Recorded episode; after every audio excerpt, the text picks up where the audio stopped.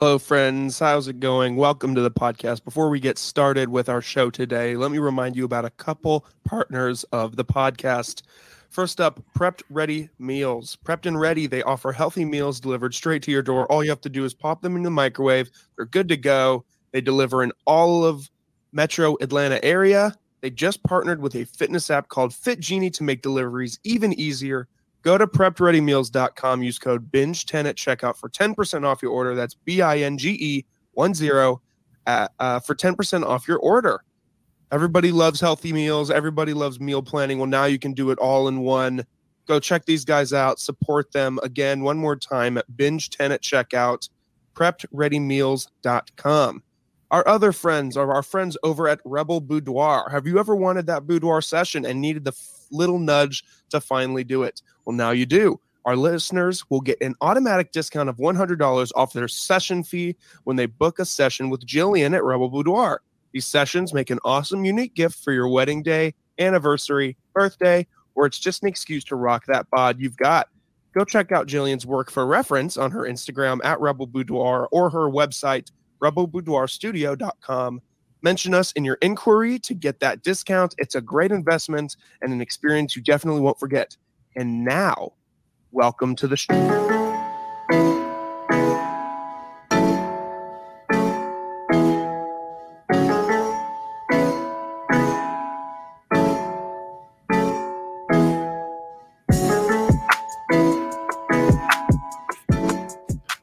There's that beat. You guys know what it is. It's the Binge Boys podcast, episode 156, coming at you on this wonderful Tuesday morning. This is uh, Matt Potter subbing in for Logan Lewis uh, in the leadoff position, but uh, we'll, we'll get to hear from them. But before we do that, how about you? Uh, how about you guys do a couple things for me real quick? Go follow us on IG. You know, it's a very good companion account to the podcast. It's not just you know pictures of our wonderful faces, but it is sometimes. So that's that's always nice. But it's usually reviews and stuff of things that we don't necessarily have time to cover here, but that we've seen and you know just sort of the help fill out um, you, you the listeners' opinions on us as reviewers. It's like you know if you think you know all my opinions are great and all of Logan's are trash, like you can back it up with plenty of evidence. Um, and so while you're on your phone, then hop over to iTunes, uh, rate, leave a five star rating, and leave us a quick review, just saying, you know, your favorite thing about the episode you're listening to right now. Um, and speaking of this episode, we're going to be running through some quick news. We are going to talk Mandalorian, Euphoria, the new movie The Prom that was just dropped on Netflix, and then Lads. There was some news from Disney, and we're gonna we're gonna hit it all. But before we do, let's uh let's hear from everyone else. Logan, how's it going? Hey Matt, thanks for having me back. Great to be here. Um, uh, super excited to be getting it on this uh, wonderful Tuesday morning. Uh, you love uh, uh, I don't know. Yeah, I, I don't know. You, you love to be you love to be doing the binge boys. Uh, last episode that we're recording prior to the holidays. Yep. So, uh, well, I guess this airs tomorrow. Well, it actually aired today because we're recording it on Tuesday morning. Just kidding. We're recording it on Monday evening. Yeah. But happy Tuesday to you, listener. Uh, Merry Christmas, everybody. Mitch, what's up, man? What's up, guys? Uh, yeah, uh, glad to be back on the pod once again. yep, there you go. you got any thoughts on what day it is, Mitch, or you're just gonna just say it is what it is? Um, I believe it's a Monday, but it feels like a Tuesday. there you go. There you go. Well, all right, man. I think we'll uh, we'll just jump into it with just a little bit of quick news. We're going to try and move through this uh, at a decent clip, since, like I said, there's a lot of Disney mo- news. And uh, speaking of Disney, the first thing we're going to check in with is the latest Spider-Man rumors. Um, guys, this is pretty much Spider Verse, some sort of form confirmed with Charlie Cox, Willem Dafoe, uh, Alfred Molina, Jamie Foxx, uh, Kirsten Dunst, Emma Stone, Andrew Garfield and Tobey Maguire pretty much either rumored or on some level confirmed to be in this movie. So I think we're just going to have to wait for a trailer to see how they're going to work all these people together and also what, what it's going to look like. I'm excited, man. Um, we'll probably talk about this future episodes, so we don't need to spend any time on it now. But do uh, do either you guys have any additional thoughts on, or just just kind of pumped to to see what happens? Yeah, I'm I'm just really pumped to to see a, a trailer eventually. I know we've been discussing this topic for for weeks now, but yeah, just can't wait for a trailer on this one. How about you, Logan? I think uh, I think you're right, Mitch. I think it's just about time that we uh, we just need to see some damn footage. Uh, Yep. That that Willem Dafoe news is kind of kind of breaking news tonight. I saw it just about 20 or 30 minutes before we started recording, and that kind of confirms my theory. Uh, kind of the same with Gwen Stacy, and I guess Doc Ock too, considering that all three of those characters are deceased in their own uh, respective universes. So um,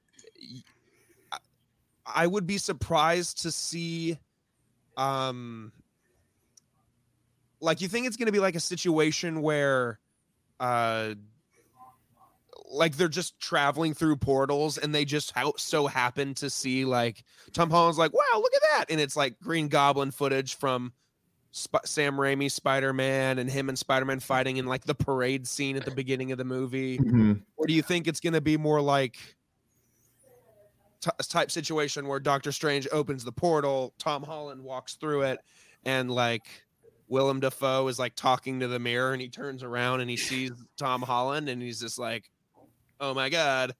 Um, only person we're missing here is James Franco. Yeah. Where's I- Franco at? no love, no love for the Frank, I guess. No love for Franco, but yeah, super pumped. We need we need some footage. Yeah, for sure. Um, so I mentioned Charlie Cox, who plays uh, Daredevil in the Netflix one, and uh, going to use him as the transition point to talk my favorite Daredevil, Ben Affleck. Logan, I warned you that this transition was coming, so you're welcome. Thank you for that. Yep, yep. Uh, the news we're saying about him is that he's attached to star in Disney's Harry Houdini, um, which doesn't quite say when it's coming out, but it's based on the book The Secret Life of Harry Houdini, the making of America's first superhero, um, from the director of 10 Cloverfield Lane, Dan Trachtenberg, but he's not going to play Harry Houdini himself. So I'm not a uh, really big turn of the century magic head. So I'm not sure uh, what other characters are in the Houdini mythos. Um, but uh, I'll be honest, I didn't know this movie was happening. But now that Ben Affleck's attached to it, it's it's on my radar. So do you, Logan, what are, what are your thoughts? Does does having Affleck attached move the needle for you? Um, I also didn't know this was happening. This th- may, maybe this was a part of Disney's announcement. I, I'm not 100 percent sure. Um, because I didn't know Disney was doing it. I thought it was just going to be a a random studio doing it, kind of like Warner Brothers did. I think. I think Warner Brothers was behind Bohemian Rhapsody. I assumed it was a, a situation like that. And when this news first broke, I'm pretty sure it was reported that Ben Affleck was playing Harry Houdini. Um, and then the, these news sources quickly redacted their stories and said, "Wait, shit, we we mean that he's just going to be a supporting character."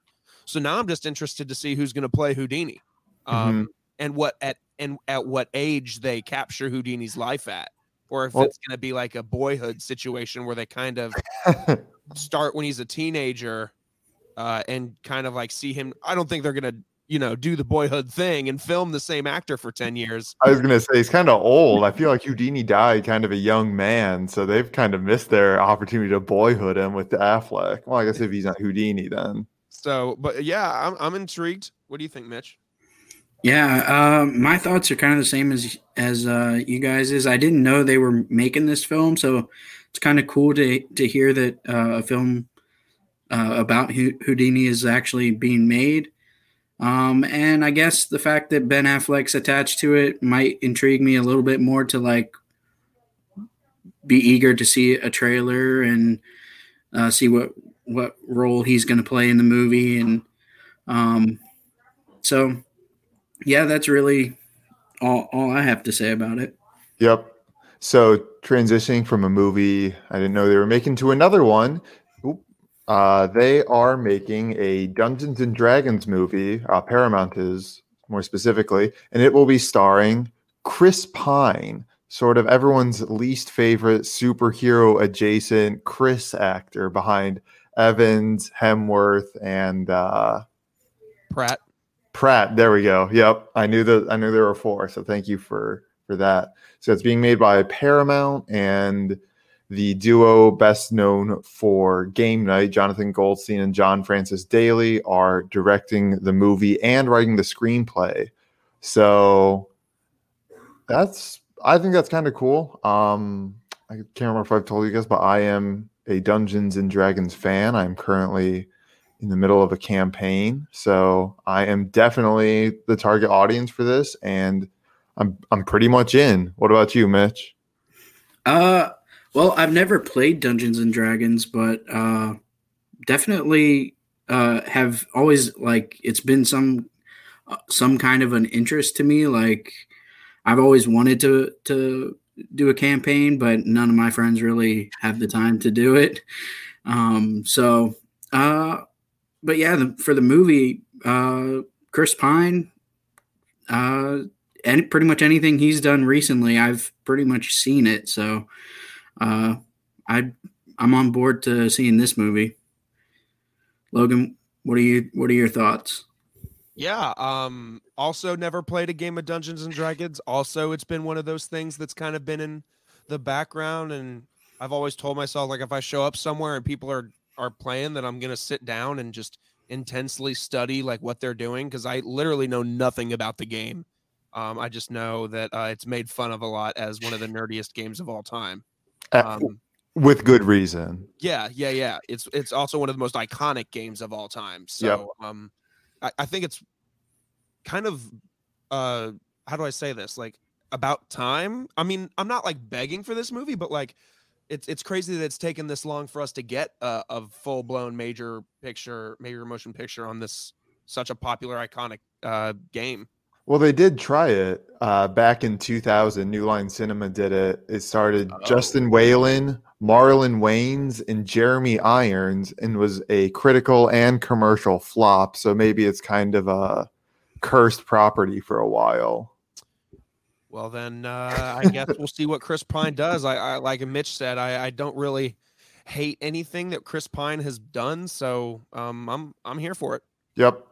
Yeah, and uh, just one more thing. I feel like, especially with um, Dungeons and Dragons, there's a lot of flexibility about how it could be done. I, you know, sort of a situation where it's uh, the closest like comparison point I can think of is like Jumanji, where there's kind of like the world outside the game, and then they're playing as characters in the game. I think that that'd be like a decent concept. But yeah, I think there's a lot of different angles that they could uh, take with it. And so this movie is coming out May 27th, 2022. And it was supposed to be originally put out in November of 2021, which would have qualified it for our list in the next episode of our top 10 anticipated movies for 2021 like we alluded to that's already been recorded and there's some there's some heat on there so i would definitely recommend uh checking in for that one. Yeah, that's kind of the just keeping the news at this at top at the top of the show light so we can focus more on the Disney. So now we'll move into uh, my favorite portion of the show where they talk about two things I haven't seen: the uh, Mandalorian season two, episode seven, and then the Euphoria special. So Logan, I'll I'll give you the keys for for this. Wow, thanks, man. Um, Mitch, yeah, let's let's talk Mandalorian. Uh, I, I assume you've seen the episode. Yes, I was I was able to see the episode. And uh, wasn't it you that said that you saw something on Twitter from like one of the producers that said like the last three episodes of the se- the season are just balls to the walls? Yeah, uh, I think it was like a, a, either a director or like a an animation guy, some somebody that's a part of the show said that it's just going to get wild the last three episodes or so. I think it's pretty safe to say that they weren't bullshitting us. yeah, yeah, I would definitely agree. Um, some crazy, some crazy uh, last two episodes. I know you reviewed uh, last week's episode by yourself, but um, yeah, this I don't I don't know how I feel about about these these past two episodes. Like they were good, but like for some I feel like there's they just left me like wanting the finale even more. Oh yeah. I, I, that's what I felt like. They they kind of uh they tease a lot of stuff and then it, they kind of just build it up to well the finale is really what you're going to be waiting for uh, of this show. So I, I don't know. What did you think of this of this episode in particular? Um, I think this episode, first of all, action packed. Uh, great action. Um, we got our boy Bill Burr back. Uh, yeah. I didn't think we'd be seeing him again. Um, Bill Burr, like, why Bill Burr is my question. Did he just like pitch to Disney, like, hey, I want to be in a Star Wars movie and I uh, don't know what but I want to do it. Uh, uh, and the, and Jon Favreau was like, "Shit, you could be in the Mandalorian," and then fans actually turned out to like his character, and he was like, "Hey, want me back in season two? That's a horrible uh, Bill Burr impression, but um, he's great. He's he's a pretty solid actor. I mean, um, especially of having seen him in uh, King of Staten Island. I not sure if you watched that, Mitch, uh, with the Pete Davidson movie. Did you watch that, Matt? Was that pre Binge Boys with you guys? I feel like it was a week or two, like just prior. But he was also uh, sort of a small role in Breaking Bad, in like a non-comedic role. He was. He was Cubby, like oh, the yeah, yep. yeah, yeah, yeah. yeah he's got he the was. chops, man. Um, yeah, he's got he's got some serious acting chops. He's really good as, as if he is a movie as King of Staten Island is. Uh, Bill Burr is incredible in that. He deserves a nomination, in my opinion. He he did really really good. Um, kind of blew me away, honestly. Um, and so does Pete Davidson. But this isn't a review of that. We're talking Mandalorian. Uh, the the thing that hyped me up, man, about the entire episode was really just the final like 30 seconds where Moff Gideon gets like a message and Mando Mando just pops up and is just like kind of Liam Neeson esque like if you don't let that kid go, I'm gonna come and fucking kill you and all of your friends. it was very it was very uh taken uh yeah. reminiscent of taken so um yeah i i loved uh there were there were some stuff that i really loved about this episode um we got we got to see like a lot of uh stormtrooper deaths. Like like you were saying there's the action in this episode it was an action packed episode but some of the stormtrooper deaths i thought were just hilarious. Like we got uh some of these guys that are just like falling and just like hearing their screams. Yeah. It was like it was hilarious. And then um shit what was the other part that I wanted to talk about. Um, they sound like oh. This. I don't know if this is going to come through right, but it sounds a little bit like. there you go. I hope that comes through because that was great. Holy Logan coming in hot. um, we got to see Mando's face again, which was another pretty important uh, part to this. Uh, I think to like to the show as a whole because um, we don't ever really get to see Pedro Pascal uh, except for in the Mandalorian armor. So it was cool, kind of like the funny bit where he like put on the stormtrooper armor and wore that uh, instead of his regular Mandalorian armor, and and then that whole interaction with that. Uh, with uh I don't know what it was like a commanding officer or something. I think that guy I forget the actor's name, but um, he played the Night King in Game of Thrones. Oh, um, oh, did he? Was that who that was? Yeah, he had Oh, a couple shit. of uh let me see if I can I have an article pulled up real quick. Um something break might be something with an R. I can't remember. Damn. Break has an R. Well, I'm thinking of his first name, but uh, oh yeah, my bad. um, yeah, I can't, I can't find it. Um, I think it might be Richard Brake. I, Yep, I, Richard Brake. You're right. um, but he, he, his character uh, as that like commanding officer for like the M, what I guess we call it the Empire, but um, the rem remnants of the Empire. Yeah. Um, his character was actually really, really cool and like kind of like menacing and like, uh, I I don't even know, I don't even know how to describe that whole interaction that he has with like Bill Burr and Pe- Pedro Pascal.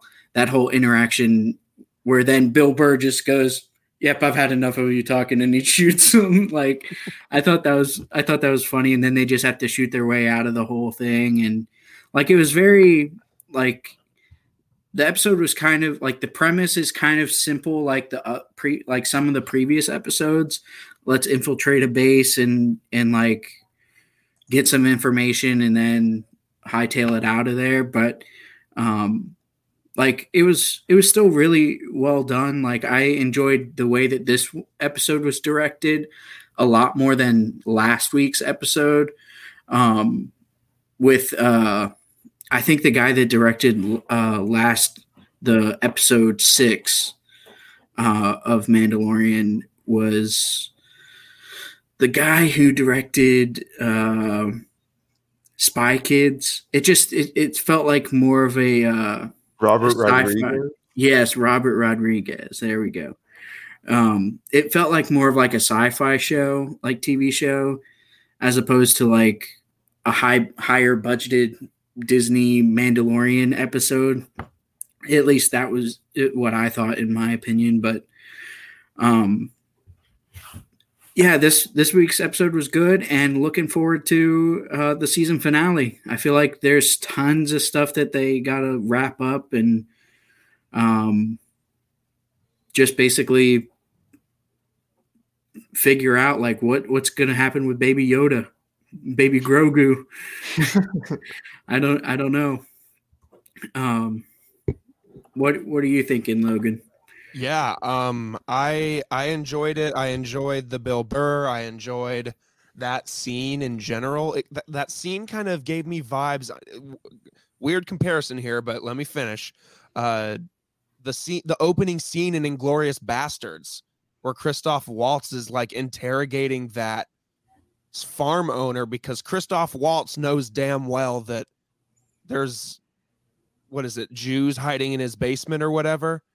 And in this scene, you get the vibe that this Imperial officer damn well knows that Bill Burr and Mando aren't who they say they are, but he's just prying slowly, and the way he's talking is just so what's uh what what what squadron are you in? And it's in the and like Bill Burr's like coming up with these like quick-witted things to try to combat it, but you know that the dude knows that something's up and it's and it, it was really riveting. I was just like, oh my god, what the fuck's gonna happen here? And then it was so on brand just for Bill Burr's character and just Bill Burr to just go, ah, I've had enough of this and just the guy.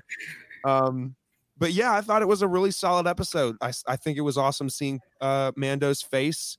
Um, it just goes to show, you know, at the very beginning of the first season, they kind of beat into our heads that Mandalorians do not take their helmets off ever. Um, so the fact that he was willing to go that far to save Grogu um, speaks volumes about how much he truly cares about Baby Yoda. So, yeah, like you said, they got a shitload of stuff to wrap up in the finale, and uh, I damn well bet there's going to be another cliffhanger that's going to be horrible. Um, and uh, but I'm ready to I'm ready to get excited and watch this uh, episode. I'm really I'm really hyped for it. Um, like Matt said, you want to just transition right into talking about that special episode of Euphoria. that we got a couple weeks back. The part one, uh, I think it was called just Rue, and then part two is called um, God, it's what's her name? Uh, Jules. Jules. Yes, yes, yes. Uh, so part one aired the other day or a couple weeks ago, and let's fucking talk about it, Mitch. All right. So Let's jump in. You you gave the episode a five out of five. I give it a four out of five. Uh, and you were like, God damn, I need to know why you gave it a four out of five versus a five out of five. Um, and I'll tell you why, Mitch. Because it was boring as fuck. I mean, wait, wait. It was outstanding, but it was boring as shit. I thought more shit was gonna happen, but because like 20 minutes into the scene with you know Rue and and the dude, I was like, oh, so th- this is it, right? Like this, this this is all we're getting. Um, with the exception of the cute little wake up in the morning scene uh with Rue and um fuck her name Jules uh uh and then like the rainy leaving the restaurant scene there at the end um this this episode alone i'm sure you'd have very similar thoughts this episode is proof that zendaya deserves that emmy she won for playing Yes. yep. for playing uh this character um she's not, she's an outstanding actress uh it the subject matter i'll let you dive more into the details there mitch but just overall i thought it was fucking incredible um i just wish it was a little more and i think that's what we'll probably get in the jules episode um but uh yeah like let me, let me hear what you got Um yeah, I I loved I loved this episode. Um I thought it was really grounded in the style like in in a very humanistic style of writing. Um, I know that uh, Sam Levinson, the director and writer of the show, he the reason why they took this uh, kind of uh, approach at making it this kind of an episode where it's just two characters talking back and forth. Um, that it was um, very. They did it because of COVID restrictions, I believe. Um, I watched like the uh, clip that they have, um, like a behind the scenes clip that they have, and they basically said that uh, this episode, these episodes, I guess, are had to get ch- changed and rewrote um, specifically because of COVID. Hmm. And um, so they decided to do this kind of like one on one with Zendaya's character Rue, and um, and kind of like her. Uh, I guess it's like her. What do I? Uh, the guy that plays like her mentor, yeah Um, uh, almost like her um like her sponsor or whatever sponsor. Yeah, yeah. Um, his his name uh, is his character's name is Ali in the show, uh, but he's played by Colman Domingo. hmm Um, and I just I love this dynamic between like these two characters and just kind of they dive deep into talking about everything on the spectrum of just life and addiction whether it be uh, like they talked about death they talked about redemption um, just all this all this con like all the content that you can think of in a conversation like it, it was it was it was just a very deep conversation of um just talking the shit the struggle man. And i i don't even know like i don't even know how to put it into into words from my own perspective but it was just like something that i guess i could relate to the characters and uh in just kind of grasp at like certain straws that they were talking about and just heavily relate to to what they were talking about that's why i feel like it was a very substantial. Like there was a lot of substance in this episode talking about like like what they were talking or there's a lot of substance in what they were talking about and less about uh you know what the series showed as a whole. Like i don't think we got this much in depth of what these two characters or Rue's character, Zendaya's character, um, really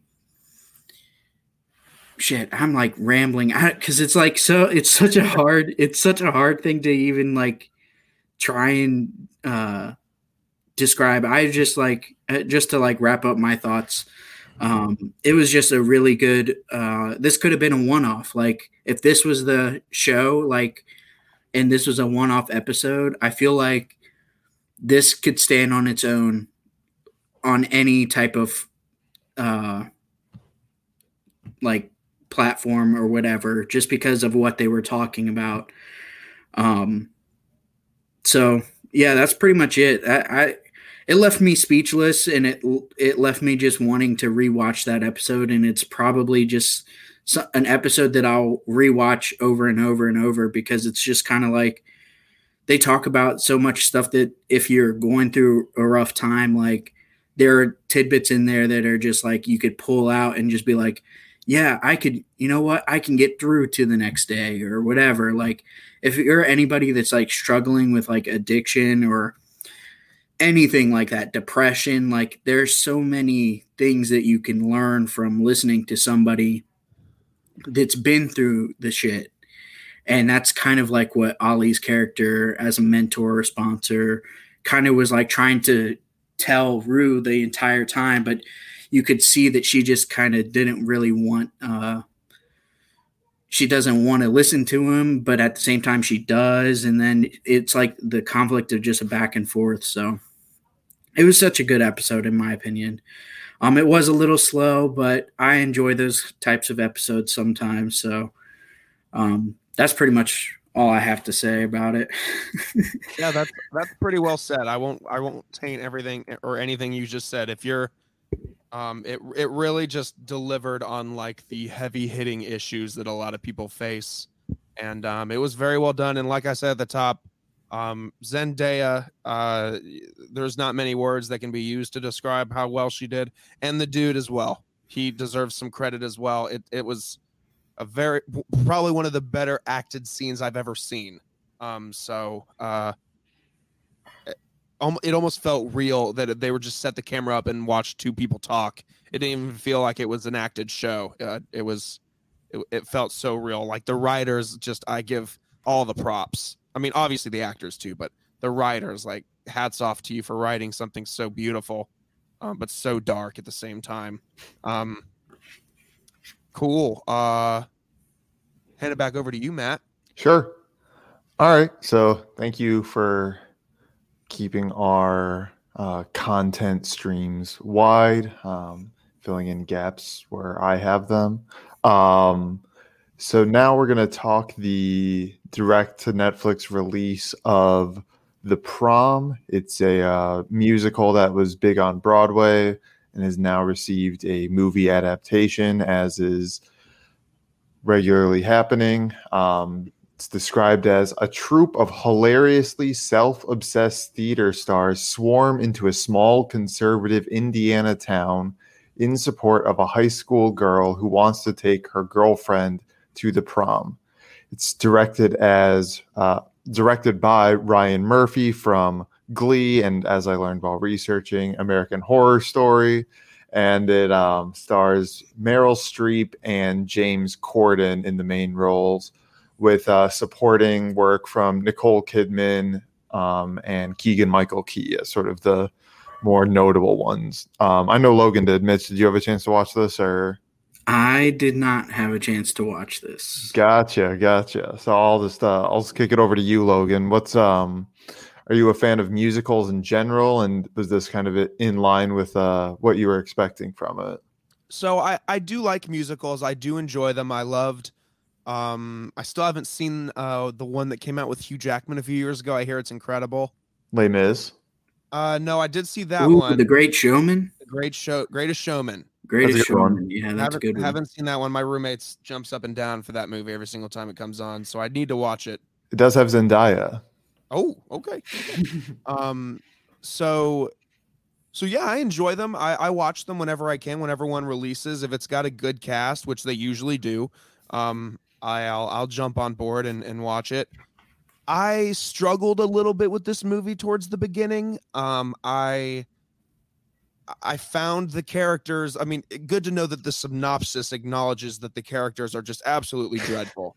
The characters in this movie absolutely suck. Yeah. And from the second the screen started, I was like, or just from the second the movie started, I was like, God, I fucking hate James Corden. like I said the other day, I have no reason to hate James Corden besides the fact that uh, he's just now the new victim of a celebrity that I just want to beat the shit out of for no reason. Yep. James Corden, you suck. just go back to doing carpool karaoke because I don't want to see your fucking face on another screen.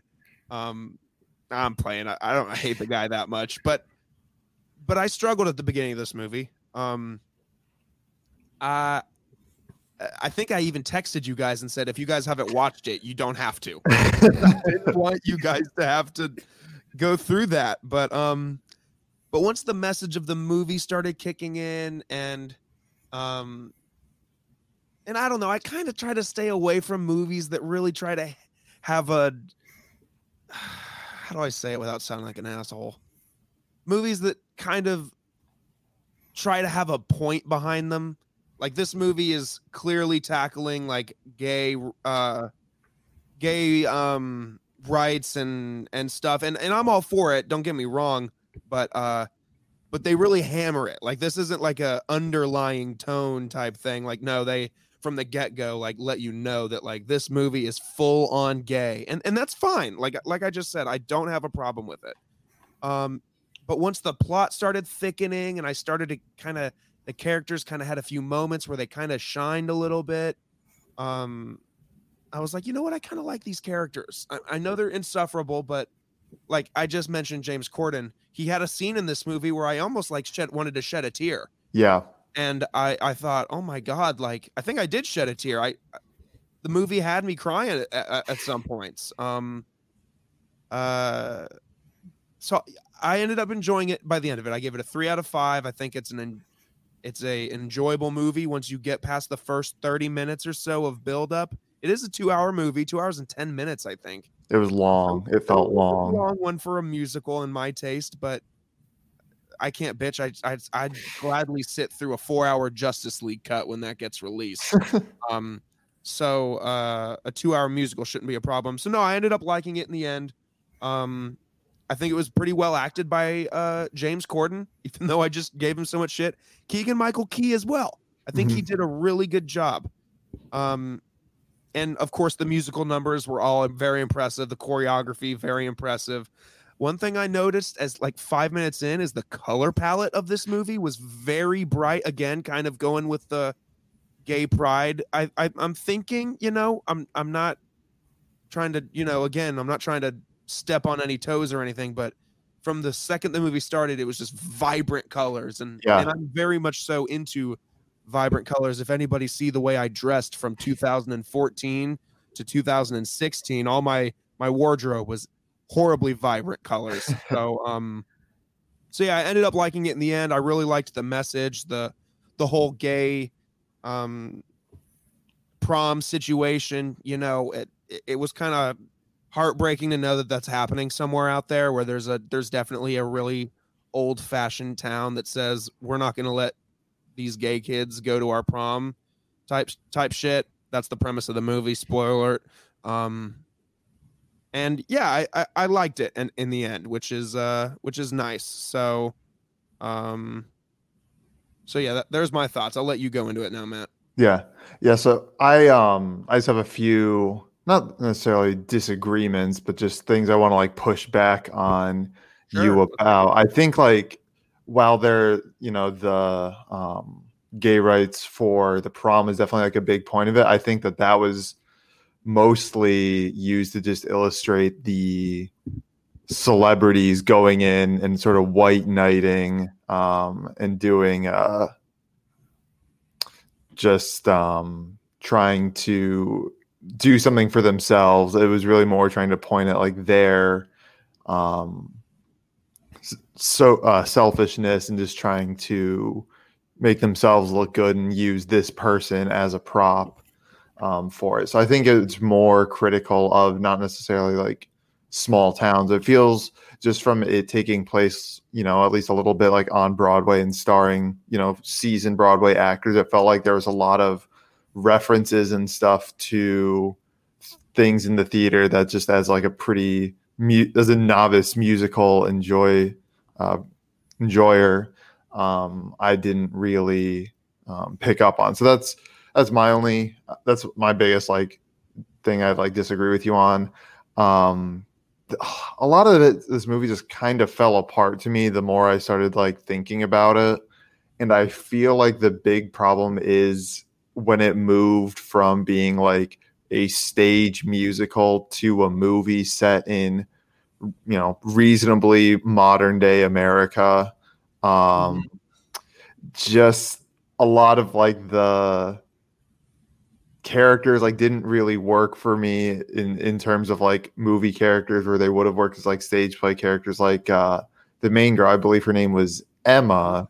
Yeah. Yep. She had my girlfriend pointed this out to me did she have any friends like I don't think any so. none. like, um, regardless of her orientation, I don't think she had a single friend except yeah. her girlfriend. Right. Yeah. So uh, just like that, and then how the you know kids in the town could all be persuaded with you know one musical number performed by it was pretty it was a pretty good one but it just felt like it, it's something set in like modern day America, like even if they are in Indiana, which they made several jokes about, which you know I love, you know I love I ride for my home state here. Um, it's like like I said, they're growing up in reasonably modern day. Like these kids know Ellen. These kids have like seen a gay person before. Like I just you know I found that like hard to believe, and if it was so if it was so easy to convince them that you know the Bible says it's not okay to be gay, but the Bible also says a lot of like other crazy things. Like that yeah. should have been like this mind blowing like revelation to them. Um, yeah, my next, yeah, the other thing I have to say, I do agree that I think James Corden did, like, he did a very good job, like, in this role, but I think, like, choosing him specifically was just sort of like an unnecessary choice to play like a gay man when he, in as far as I know, um, and according to his wife, is not a gay man.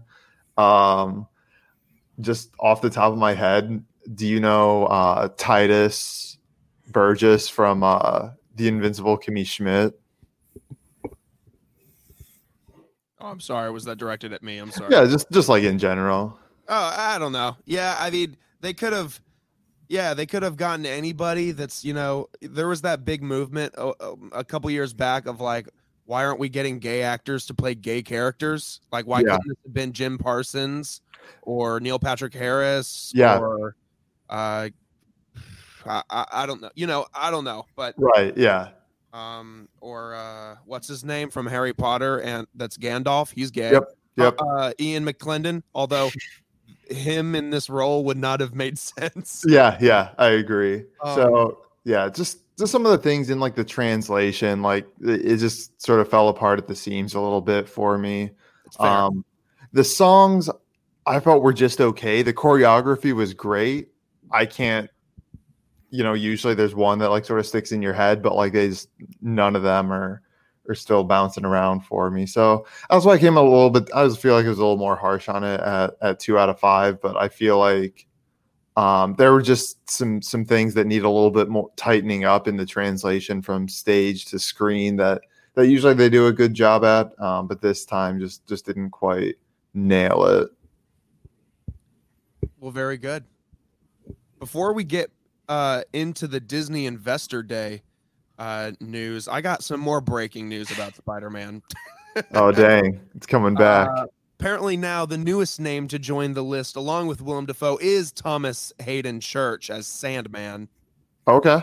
Uh, Okay. So he's Cool. along among the the the latest to join the uh the Spider Verse movie. I'll say it: Spider Man Three Home Run, Spider Man Three Spider Verse, whatever the fuck it's called. Let's just talk about Disney. I'm tired of talking about Spider Man. it just tells me that uh, he has the best agent. If um, it took him this long to negotiate terms with him, he just wants the mo- he's just getting the most from Disney, just bleeding the mouse.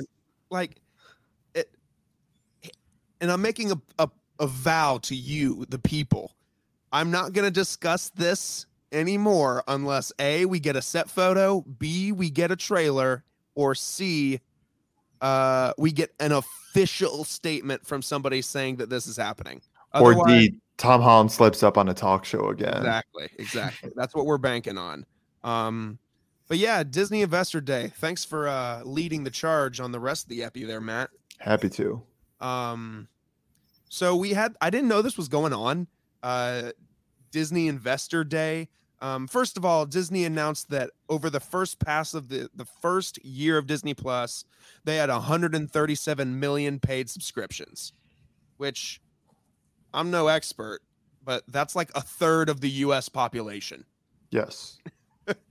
uh that's incredible um apparently their goal is by 2024 to have 300 to 350 million subscribers which is the us population. So, Damn.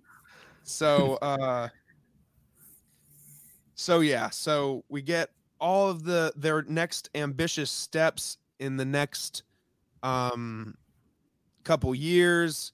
We got uh okay okay this is cool. So out of the 130 oh okay. Got you. Got you. Perfect. Got you um disney's services as they stand 137 million so in that 86.8 million are disney plus 11.5 million are espn plus and 38.8 million are hulu Gotcha. Got gotcha. Makes sense. Now that makes a little more sense in terms of um oh beginning March 26th, 2021, Disney Plus will be priced at 7.99 per month, getting a dollar bump. Uh which in my head I don't mind because of the shit that I'm about to say. Yep. Um, I also did the thing where I bought Disney Plus like for three years to save like a hundred bucks or something. So like I have Disney Plus paid for for the next like three years. So there you go. so I, I think I secured it when before they're bumping the prices up. So um Well, to go on to that, it says here they're targeting to release more than 100 titles per year. So think of that as, you know, a dollar per new property for a year, basically. Correct. So the way that they did their announcements, they divided it into um several groups, obviously all of the the divisions I guess of Disney. So let's start out with um Disney Television Studios for Disney And this is just general Disney entertainment. So, um, Disney TV Studios shared a look at some of the most high profile family entertainment series in development for Disney Plus, uh, including two projects inspired by Disney properties Beauty and the Beast, which is a prequel starring Luke Evans and Josh Gad, uh, and Swiss Family Robinson, which is a reimagining of the classic from Ron Moore and John M. Chu. The studio is also developing Percy Jackson and the Olympians based on the world best-selling uh, book series. Um, so they're doing that. Disney TV Studios is also currently in production on four live-action series debuting in 2021, and those four are Big Shot, Turner and Hooch, The Mysterious Benedict Society, and The Mighty Ducks: The Game Changers. Woo-hoo. There we go. action. Quack. Turner and Hooch, I saw. Quack. Quick. Quick. then we get um a little update on National Geographic because I because me and the rest of the world keeps forgetting that Disney also owns them. Yep. Um, they're getting a new uh kind of documentary esque kind of series starring Chris Hemsworth called Lim- Limitless, um, and then Welcome to Earth featuring Will Smith. I'd like to go on the record about this now that it's going to be like a formal TV show. I will be in on this Will Smith vlogging content. Just just want to get that out there. And then they announce a whole bunch of like Disney Animal or Disney Earth documentaries, including one of them being called A Real Bug's Life, which is just a documentary about bugs. Come on. Come on. Um in terms for in term in terms in terms of Hulu, the only real big n- announcement there is that the Kardashians are ending their cable uh show and starting their new show on Hulu, exclusively on Hulu. So the juggernauts of the Kardashians are about to attract a whole lot of subscriptions for Hulu for people who are loyal to them for some reason. and um FX announced uh, American Horror Stories, which is a anthology series set in the universe of an American Horror Story. Interesting. Uh boy. Also announced from FX is they greenlit four additional seasons of It's Always Sunny in Philadelphia. Uh, making it the longest running live action sitcom in TV history. I know you're a big It's Always Sunny boy, Mitch. You got a comment there? Uh, I'm just super happy for for them for like getting renewed for this many more seasons. I think it's awesome. Hell yeah. Um that's a show that I am going that I'm pledging to watch in its entirety as soon as it ends. I've seen probably the first 5 or 6 seasons straight through when it was on Netflix, but um then I stopped for some reason and then um they took it down, so um I'm I'm looking forward to watching that once it's in its uh, conclusion. Um although I didn't I don't know if it was announced that those are the only seasons left or if they're just going ahead and greenlighting four more years of it. I don't know. I would think the last, yeah. Another announcement which kind of thrilled me was Alien is getting a live action series on FX based in the universe of Alien and Aliens and Alien versus Predator and shit. So that's intriguing. Uh and then a two season order of The Stones, which is a, dra- a drama series about the world's greatest rock and roll band ever, the Rolling Stones.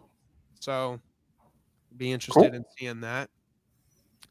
All right, those were the warm ups, the appetizers. Now we get the good shit. This is where the discussion comes in, if any. Buckle up.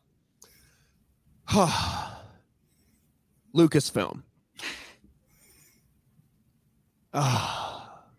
Among the projects for Disney Plus are Obi Wan Kenobi, starring Ewan McGregor, sorry, Ewan McGregor, uh, with Hayden Christensen set to return as Darth Vader. Come on. Yep. um, with apparently a rematch that is been decades in the making and something that we will never forget. Apparently, um, and two other series set in the Mandalorian era from Jon Favreau and Dave Filoni. Uh, one of them called Rangers of the New Republic, and I think they gave a, the New Republic a little nod in this most recent episode. They mentioned the New Republic a couple times, and I was like, "Oh, uh, there we go." Um, and Ahsoka, a f- series featuring the fan favorite Ahsoka Tano. Uh, Ashoka Tano.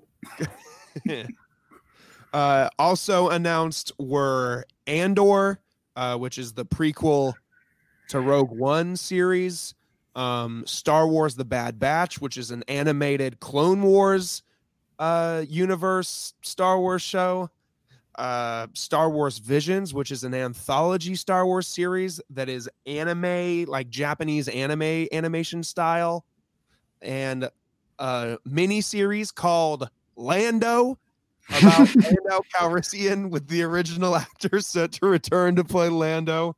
Um, I don't know if I'm going to pronounce this right. Akalate.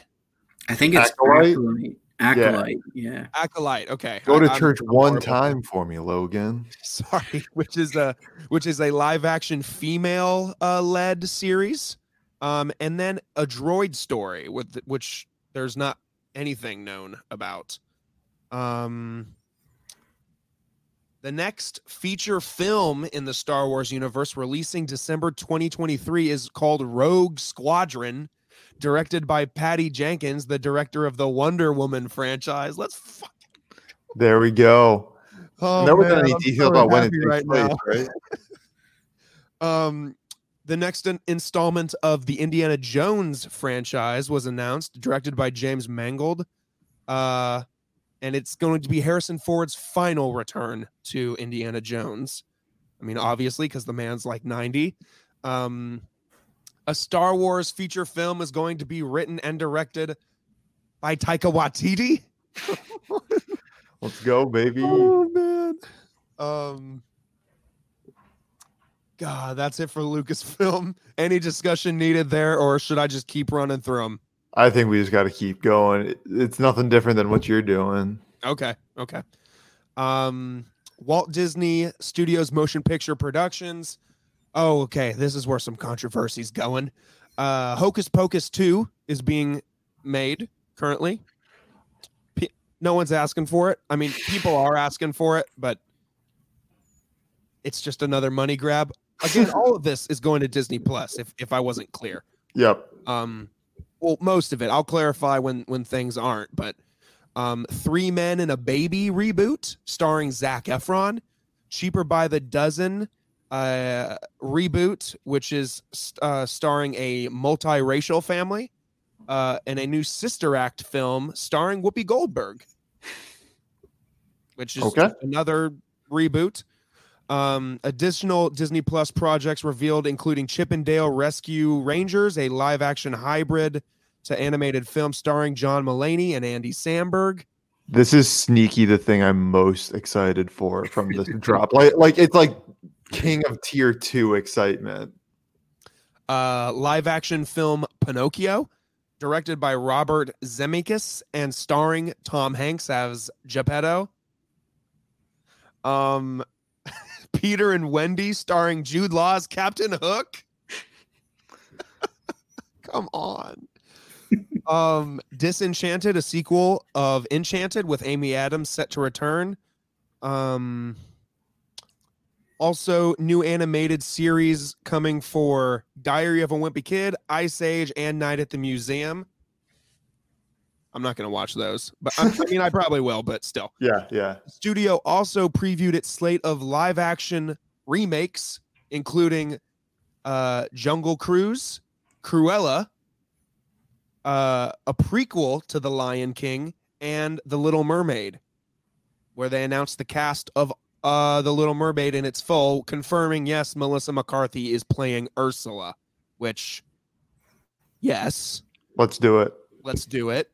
Um, Walt Disney Animation Studios announces uh, uh, Raya and the Last Dragon uh, is debuting March 2021 in theaters and on Disney Plus with premiere access. Um, I don't know if you guys have seen the trailer for this, but I will not be paying to watch this movie.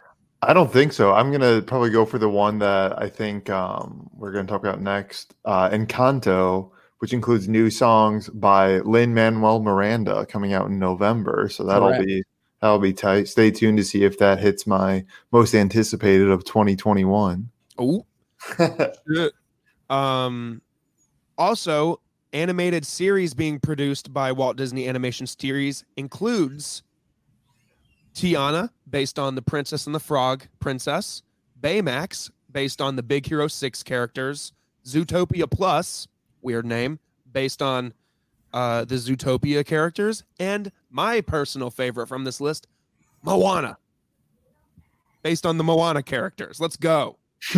Um, Pixar. Uh, Pixar is making its first ever long, uh, long form animated series called Win or Lose, debuting on Disney Plus fall of 2023.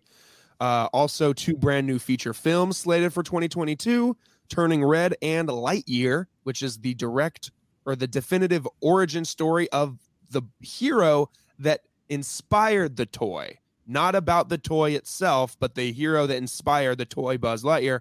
And Captain America himself, Chris Evans, is voicing Buzz Lightyear in that film. Uh, also slated for theaters next summer is the original film Luca, which which which also may or may not be in uh, Matt's top ten list. We're not sure.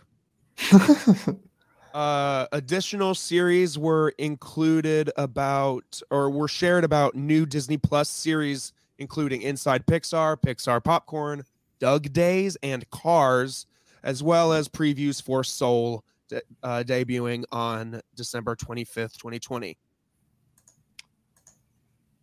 And finally, Marvel. um, Marvel Studios shared its plans for the expansion and the future of the MCU, revealing details about upcoming projects for Disney Plus and the theaters. Which also breaking news, by the way, I just saw some, something was just sent to me that if the pandemic doesn't lighten up and vaccines aren't distributed enough fast enough, AMC is doomed for by the end of January. So we will have to see about that, um, which sucks because there's an AMC like 25 seconds from my apartment right now. um, all right. Among dozens and dozens of upcoming projects for the series, three new ones were announced. Samuel L. Jackson and uh, Ben Mendelsohn return for Secret Invasion. Uh, Dominique Thorne is the genius inventor, which is in the series Ironheart and Armor Wars. Uh, stars Don Cheadle as War Machine, uh, which basically takes place in a way or with the situation of Tony Stark's armor getting in the wrong hands. I'm predicting that we are going to see what's his name from Iron Man 2 again, Hammer Tech guy, Justin Hammer, played Mhm. by uh, Sam Rockwell. Um, okay. Those three will join the lineup of Disney Plus titles where we all got trailers for WandaVision, Falcon and the Winter Soldier, and Loki, as well as the animated series What If. Uh, we also got a little inside look at Ms. Marvel and the inspiration behind the making of that character. And then Hawkeye with some set photos with Hailee Steinfeld joining Jeremy Renner as Kate Bishop, Jeremy Renner's daughter. He's so hot. God damn. she Hulk is starring Tatiana Maslany in the title role as alongside Mark Ruffalo redeeming his role as the Hulk and Tim Roth redeeming his role as the Abomination. Um, we also got more details on Moon Knight and apparently the Guardians of the Galaxy holiday special directed by James Gunn comes out holiday 2021. And I Am Groot, a series of original shorts starring Baby Groot. Uh, included in the film announcements, uh, we got Ant Man and the Wasp Quantumania, which is the third movie in Ant Man's franchise. And they announced officially that the director of Spider Man 1 and 2 will direct the Fantastic Four. Uh, no cast or anything, but you got to know that they've got them casted, right? You got to think that they've been casted. They've made their choices. Okay. Um, so now Marvel's next lineup of films, excluding Ant Man 3 and Fantastic Four, include, in the exact order of release, Black Widow, Shang-Chi and the Legend of the Ten Rings, The Eternals, Doctor Strange in the Multiverse of Madness, Thor Love and Thunder, Black Panther 2, which they announced they are not recasting Chadwick Boseman and instead are going to focus on the other characters that we have already gotten to know in the Black Panther world. Uh, Blade, Captain Marvel 2 production was announced, and Guardians of the Galaxy Volume 3. That was a lot of shit. Yep. And Yeah. uh, without going out for a super duper long time, are you guys uh do you guys see this as a oh shit HBO Max made their announcement of their 2021 theater plans? Disney is this Disney saying hold my beer?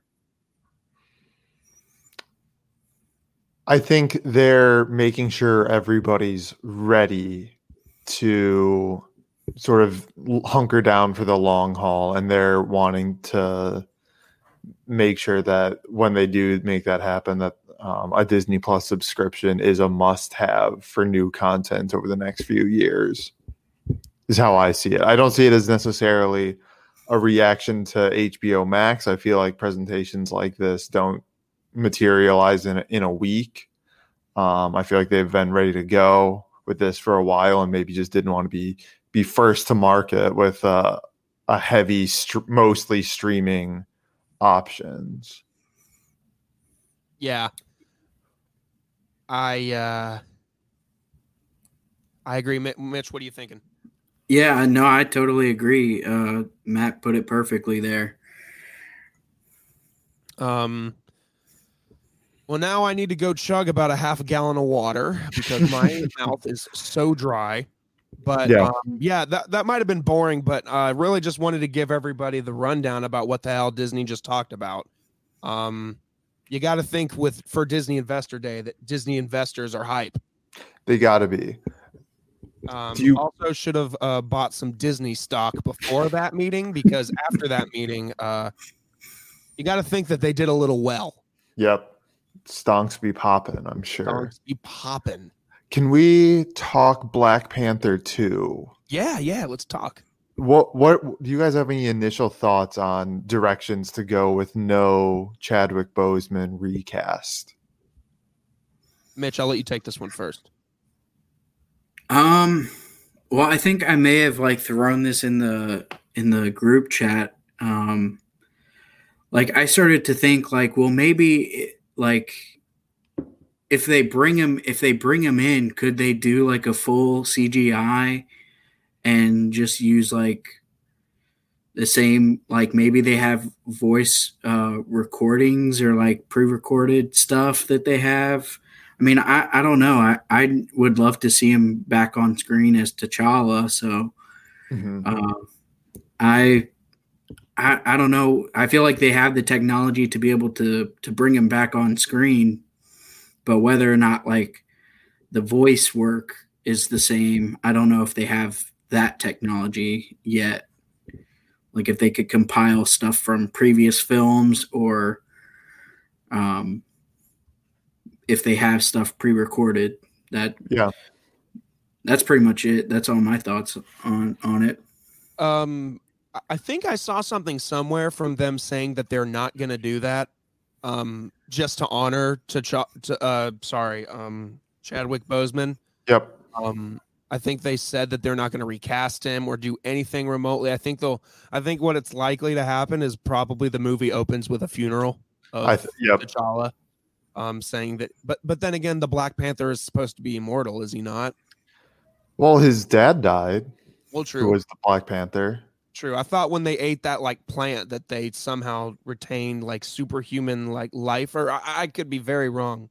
Well, so the it's a good thing you brought that up because did we not see Killmonger eat one of those? Does he have a bit of a change of heart and have the best uh, claim to the throne?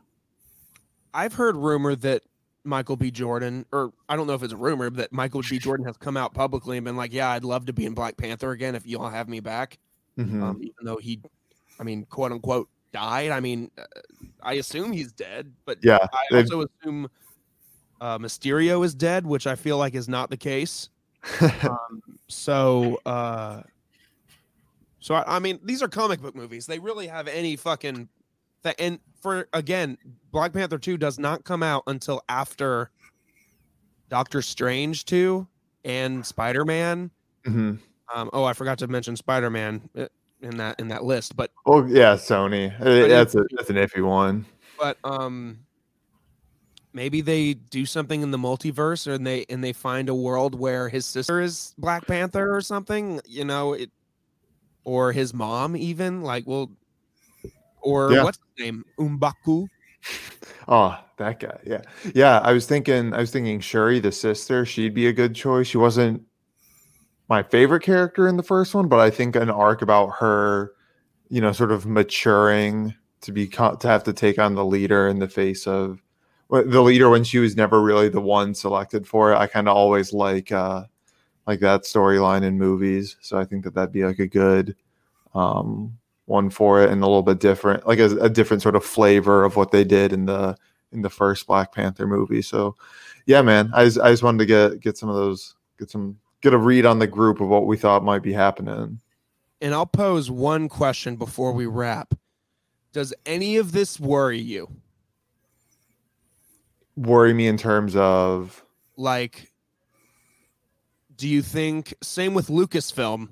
Marvel hasn't even launched their first show yet, and they are green lighting all of these things, do you think they are relying on the fact that all of their movies are pretty damn good um, to be able to hold people's attention? Or does it worry you to see, like, because this sounds familiar? This sounds awful lot like DC's plan a few years ago when they announced like 20 projects. And then, like, over the course of two years after the failure of, well, in some people's eyes, Batman versus Superman and the failure of, uh, the Suicide Squad movie that people are just gonna that they just decided to start scrapping projects. Do you think that that's a possibility here? I mean, it's always a possibility that there's going to be some stinkers, but I feel like given the the talent both on screen and behind the camera, I think the floor is pretty high. You know, like it, it can only be probably just okay at this point. Mitch, what do you think? Yeah, I, I think that uh, I think they know what they're doing when it comes to the Disney Plus platform, like for all these shows. Um, like I, I don't think that um, they wouldn't re- they wouldn't release all of this information uh, about having all this content and then not like follow through with going ahead and and like releasing it or I mean I could see like maybe after like a season or two of some of these shows that if they aren't doing too well that maybe they get dropped but mm-hmm. um other than that I feel like they're definitely going to follow through with releasing uh the stuff that they have already lined up. Do you guys have any crazy thoughts about any of the shows that, that we got previewed like we got the footage for Loki, we got the footage for Falcon and the Winter Soldier. I mean, I think they all just look good. I mean, yeah. obviously their trailers are very vague because yep. they want to yeah. show anything, but um, I'm excited for WandaVision too. Um, the WandaVision trailer was really trippy.